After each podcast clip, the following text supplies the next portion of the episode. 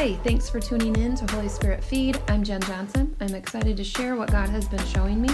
I'm praying that your spiritual ears and eyes will be open to hear and see what Holy Spirit has for you.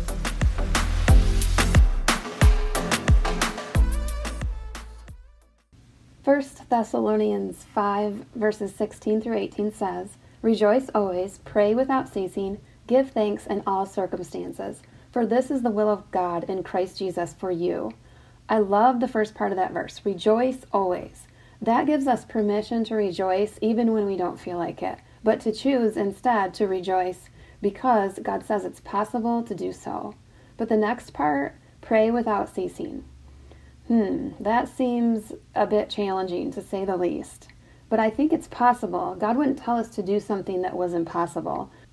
I think in order for us to do that, we need to broaden our idea of prayer into another concept which to me takes some of the pressure off of knowing what to say during prayer or wondering if you're getting it right. So today we're going to talk about thinking with God. We're just going to think out of the box today. I want to challenge us to not just pray, but to think with God. After all, we have the mind of Christ. If we believe that scripture, we know that we have access to his thoughts. So, in talking about prayer, of course, we need to pray with others. You know, speak words out, make declarations, minister to others. That's so important. I'm not talking about corporate prayer, I'm talking more about your time during the day. So, if we're able to shift our concept of taking some of our personal prayer time with God to sharing thoughts with God. Sometimes we have a to do list, right? We're like, I'm going to do the dishes, make dinner, laundry, mow the lawn, finish that project. Then I'm going to stop and I'm going to pray for 30 minutes. Well, maybe there's another way to do the dishes with God, or do laundry with God, or mow the lawn with God. And I'm not saying we shouldn't have that discipline of setting aside specific time just to focus on the Lord and pray. Of course, the verse, be still and know that I am God. But it's not an either or, it's a both. So invite God into those everyday moments. He will meet you there, and guaranteed your chores are going to go a whole lot faster. So, practically, as you work and go through your day, especially those mundane things like doing the dishes or taking out the garbage, let's say someone crosses your mind. Take time to ask God, what do you want me to know about this person? How could I bless them? Let's say you're worried about something, worried about what to do in a situation. God has the solution to that, so invite Him in to give you a creative way to handle it. The only way to practice thinking with God is to do just that practice. Some people, they have a hard time recognizing when God speaks. So this will help you start to recognize when He is speaking to you in a thought. While you're practicing this, keep in mind not all of your thoughts are your own. You have your own thoughts. God can give you thoughts, and then we have an enemy. So if your thought causes condemnation and shame, that is not from the Lord. This could be a challenge at first, but we're going to build a scriptural basis for it, for thinking with God. So it's very clear in the Word that we have access to think with God. Belief that you can is crucial. Let's get started building your faith for this. So I'm going to tell a story. This is more of a healing story.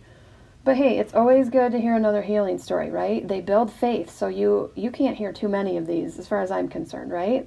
So I heard the story about a guy, he's like mowing his lawn or doing yard work, and a twig came and poked into his eye. So he instantly knew that it was really bad. Like the pain was excruciating and he couldn't see. He was about to try to, you know, make his way into the house and then he stopped and he felt like he was supposed to invite Jesus into his eye to heal it. I know that wording might seem a little foreign to you, but that's what he did, and the pain instantly left and he was healed. Just an invitation in faith was extended and the healing happened. I remember about a year ago or so, I had listened to a message by Dan McCollum. He has a book called Bending Time. So, the concept behind this is include or invite the Lord into your daily activities, and supernaturally, you will be able to do things in a far more productive manner and in far less time than usual. Well, shortly after I had heard this message, I was having one of those days. You know, those days, everybody's had them, where it's clear, like you are not going to be able to get everything done that you need to.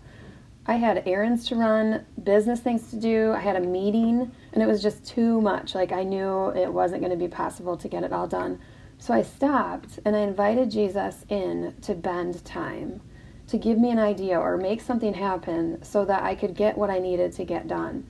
literally, like within a minute, I got a text to reschedule the meeting. And I was like, why, yes, of course, I can reschedule that meeting. Hallelujah. I was like, thank you, Jesus. That was awesome. Back to the idea of prayer, expanding that into including thinking with God.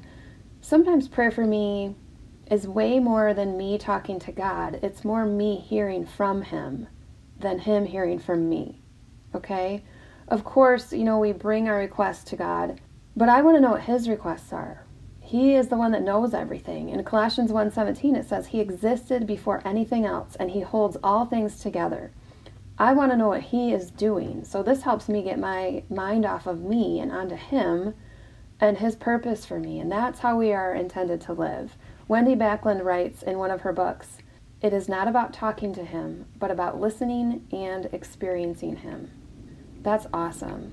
In John 5, Jesus is speaking to his disciples and he says, very truly, I tell you, the Son can do nothing by himself. He can do only what he sees his Father doing, because whatever the Father does, the Son also does. For the Father loves the Son and shows him all he does. How did Jesus see what the Father was doing in order to do it? He saw in his mind's eye.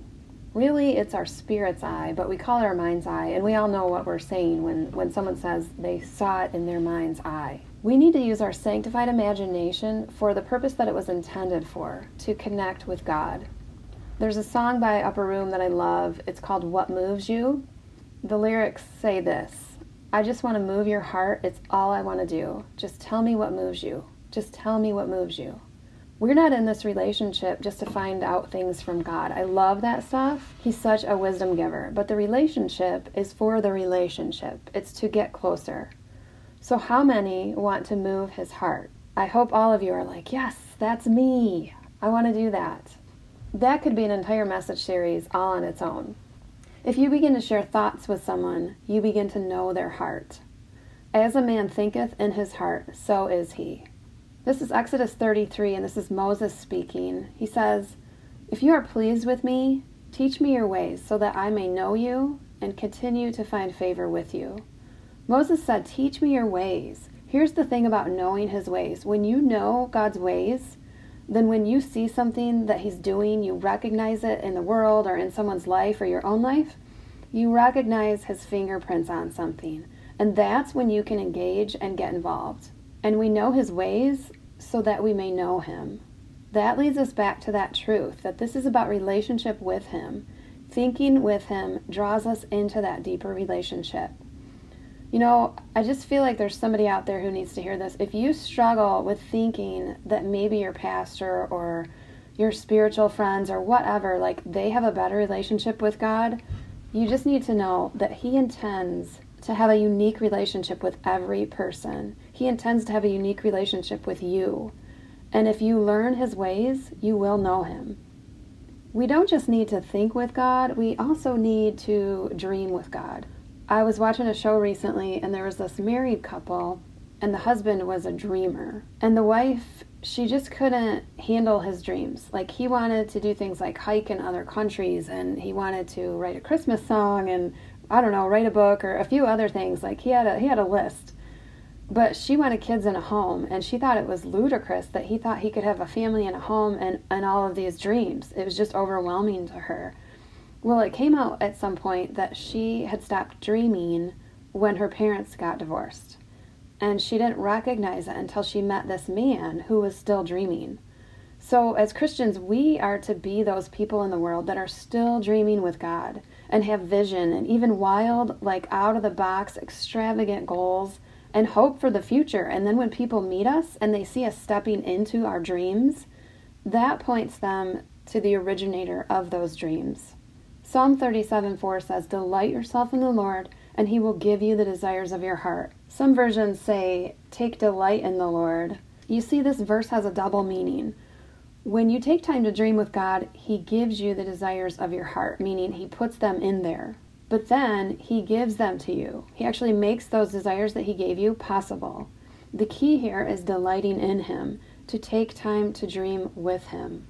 Ephesians 3:20 says, "Now to him who is able to do exceedingly abundant above all that we ask or think, according to the power that works in us. He will let us in on those plans if we ask Him. And they are going to be exceedingly abundant. Come on. And it's according to His power. So if you struggle with thinking that you're weak or not good enough, and you are good enough, by the way, you are actually better than enough. So remember that. But anyway, it's according to His power. So it's guaranteed if we partner with Him. 1 Corinthians 6:17 says, "But he who is joined to the Lord is one spirit with him." That's like one of my favorite verses. If you are one spirit with him, then you can think with him.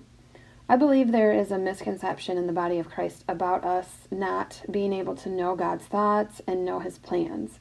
And there's probably a lot of reasons for that, but let's just go over a couple that I've noticed. Ever heard the saying, the Lord works in mysterious ways? Well, yes, that's true, but it is the glory of the Lord to conceal a matter and the honor of kings to search it out. So I think the problem is that people say the Lord works in mysterious ways and then they stop there. They don't go any further and they don't realize that as his children, he wants to let us in on those ways and share life and experiences with us. 1 Corinthians chapter 2, I'm going to read verses 9 through 12. Says, What no eye has seen, what no ear has heard, and what no human mind has conceived, the things that God has prepared for those who love Him. And I think that's a really popular scripture verse. I think people sometimes read that and they stop right there and they don't read the next verse. They're just content to, I don't know, just be ignorant or something. I don't know. It's weird. but you have to continue and read the next verse. It's so important that you don't just stop at verse 9. Because verse 10 says, These are the things God has revealed to us by His Spirit. Wow, come on. Like God has chosen to reveal these things to us. This is one of those scriptures that just sends me into like an awe spin, you know, like a tailspin, but an awe spin. As much as I think about and teach and talk about hearing God, I'm still just kind of like, what? Like it is it's so humbling to think that we carry his spirit and that he reveals things to us. We have to stay like children and keep that awe and wonder alive.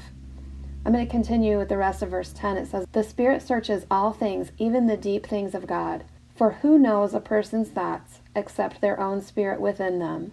In the same way, no one knows the thoughts of God except the Spirit of God.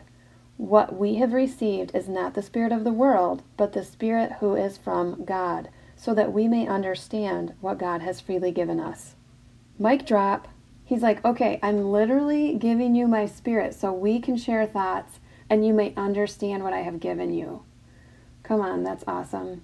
Ecclesiastes 4 9 says, Two are better than one because they have a good return for their labor. So, two are better than one. So, you're one in that pair. So, how much greater and how much more is the return when the other half of that two is God? When you are thinking with God, the return on your labor is off the charts. I'm like, I'm really into business, so I love a good return on investment, and you cannot do better than that. All right, I'm going to read a definition of a word, and then I want you guys to take a moment and see if you can guess what the word is. Okay, so here's the definition the sharing or exchanging of intimate thoughts and feelings, especially when the exchange is on a mental or spiritual level. So, the sharing or exchanging of intimate thoughts and feelings, especially when the exchange is on a mental or spiritual level. All right, hopefully you've had a chance to guess. The word is actually communion.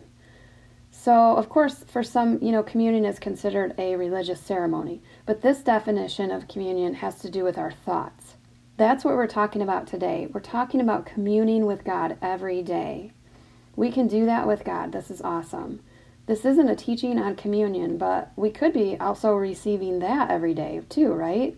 Or at least maybe more than a few times a year at church. And I say that because when we actually do the receiving of communion, we are sharing and exchanging intimate thoughts and feelings and doing that prophetic act of receiving the elements at the same time. So that's another message for another time, but I love that definition when we're talking about thinking with God. Sometimes we wish we knew like what our spouses or children or friends were thinking, right? I'm sure that we've all been like, "Oh man, I wish I knew what they were thinking right now." Well, what an honor and a privilege to share thoughts with God, to know what He's thinking. When we share thoughts with someone, you can actually share in their feelings also.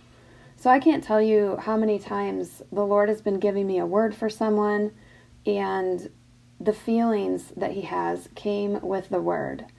Almost unbearable sometimes that like that deep love for someone that he has or his desire for someone to get free or I've given a few words letting people know that, God trusts them to do something or to speak on his behalf. And that feeling of confidence that he has in someone, it's just unbelievable. But if I had never shared thoughts with him, that feeling wouldn't have been possible. Bill Johnson says, You can't afford to have any thought in your head about you that God doesn't have in his head about you. So if you are thinking with God, then you can know what thoughts He has about you. And not just the thoughts that you have about yourself, but also thoughts that you have about other things too. You can get all of those thoughts lined up with what God thinks. 2 Corinthians says, Take every thought captive, make it obedient to Christ. I used to think that only meant getting rid of the wrong thoughts. But I know now that it's just as important, if not more important, to fill up on the right ones, the ones that match God's thoughts. So hold those thoughts captive. Don't let them go. They are actually holding real estate in your mind. Those God thoughts are occupying territory. In Bible times, when a particular people group or army would come into a city or a territory and conquer it, it wasn't enough to just defeat it. They actually had to occupy the territory in order to keep it. They had to own it or make it their own. It's not just enough to kill the bad thought, you have to bring in the good. That's how you thrive and continue to gain ground against the enemy. Graham Cooke says, Your mind can be a refuge in God, a sanctified place to receive the thoughts Holy Spirit wants you to have. I love that. Can be a refuge in God, a sanctified place to receive the thoughts Holy Spirit wants you to have. So, we talked earlier about the 30 minutes per day scheduled prayer time, which is fine. But thinking about that made me think about how newlyweds and newly dating couples never have to schedule time with their girlfriend or spouse on their calendar. They know like that any extra time that isn't spoken for by work or something really important, like they know they're going to spend that time with each other. It's later in marriage where you have to actually be diligent and schedule in time for your spouse. So, what if our relationship with God isn't one where we have to schedule that 30 minutes at this exact time or we won't get any time with Him? But more of that newlywed thing where any extra time that is not absolutely committed is spent thinking with God. I love that idea. So, hey, we're going to activate what we're talking about today. Before we do that, I just want to say any area of your life that has fear or anxiety attached to it you are not thinking with God about that thing. You are either thinking with yourself alone or the enemy, but it's not God, or it would have hope and love attached to it. So let's go ahead and activate. So just take a moment. If you can, close your eyes. Pay attention to what thought comes into your mind, or if the Lord might give you a picture. I'll ask the question twice and then give you a minute to receive. Holy Spirit, what area of my life do you want me to think with you about? Holy Spirit, what area of my life do you want me to think with you about?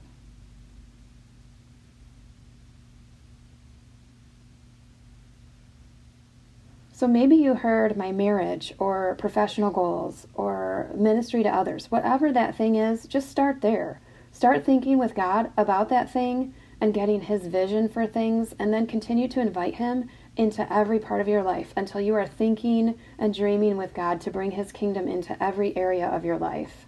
Thanks for listening today. Join me next time on Holy Spirit Feed.